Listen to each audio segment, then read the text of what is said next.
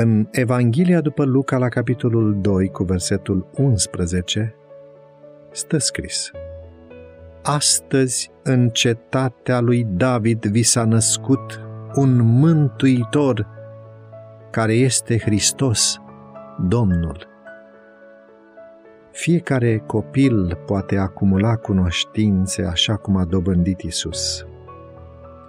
Atunci când căutăm să-L cunoaștem pe Tatăl Ceresc din cuvântul Său, îngerii se vor apropia de noi, mintea ne va fi întărită, iar caracterul nostru va fi elevat și rafinat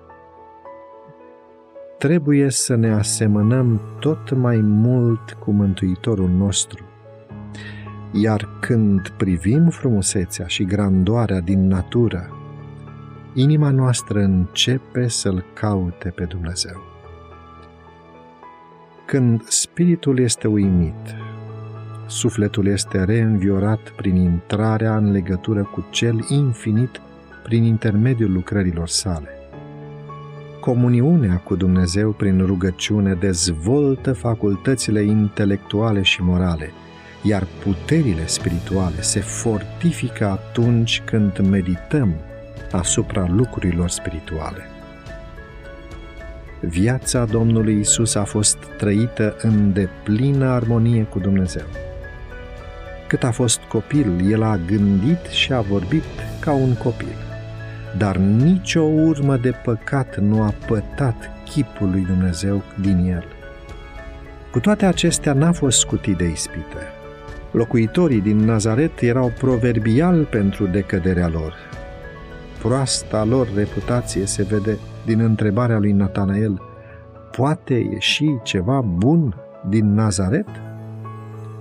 Isus a fost pus în situații în care caracterul său avea să fie probat. Era necesar ca el să fie permanent vigilent pentru a-și păstra puritatea.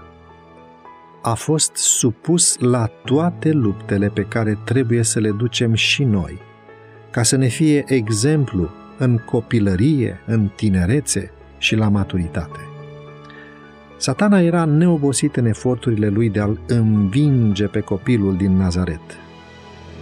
Din primii ani ai vieții sale, Isus a fost apărat de îngeri cerești, dar cu toate acestea, viața sa a fost o continuă luptă cu puterile întunericului. Faptul că ar putea exista pe pământ o viață necontaminată de păcat era un afront și un motiv de nedumerire pentru prințul întunericului. El nu a lăsat nefolosit niciun mijloc pentru a-l prinde în cursă pe Isus. Nici un copil de om nu va fi vreodată chemat să trăiască o viață sfântă în mijlocul unei lupte atât de înverșunate cu ispita cum a avut Mântuitorul nostru. Părinții lui Isus erau săraci și depindeau de truda lor zilnică. El era obișnuit cu sărăcia, cu sacrificiul de sine și lipsurile. Experiența aceasta i-a fost de folos. În viața sa de muncă nu existau clipe de lenevie care să invite ispita. thank you